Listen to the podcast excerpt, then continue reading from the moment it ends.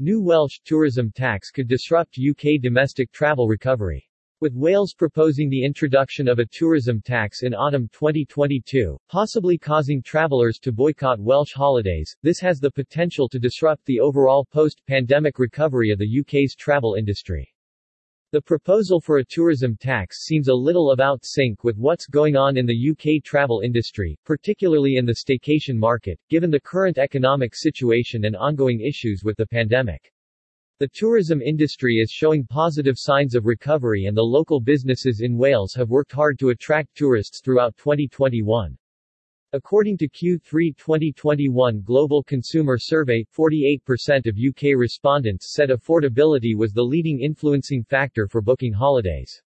This sentiment is likely to grow in 2022 due to the increased living costs and the current energy crisis gripping households across Britain. A recent industry from January 2022 revealed that 43.2% of UK respondents said they would consider taking a domestic trip this year. However, the tourist tax levy in Wales could now force tourists to travel elsewhere due to increased costs.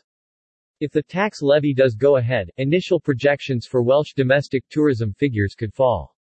Industry analysts project that domestic trips to Wales were expected to reach 12.6 million this year, exceeding pre-pandemic levels.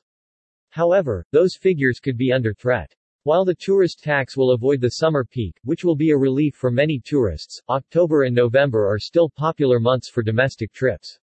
In 2019, November was the third most popular month for domestic travel in the UK, followed by October in sixth position.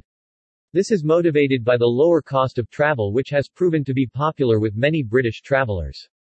Unfortunately, families with children are most likely to be affected, as the tourist tax is often applied on a per-guest basis. Introducing a tourist tax in 2022 seems to be counterproductive, especially with growing concerns surrounding increased living costs and the need for UK tourism to recover as quickly as possible.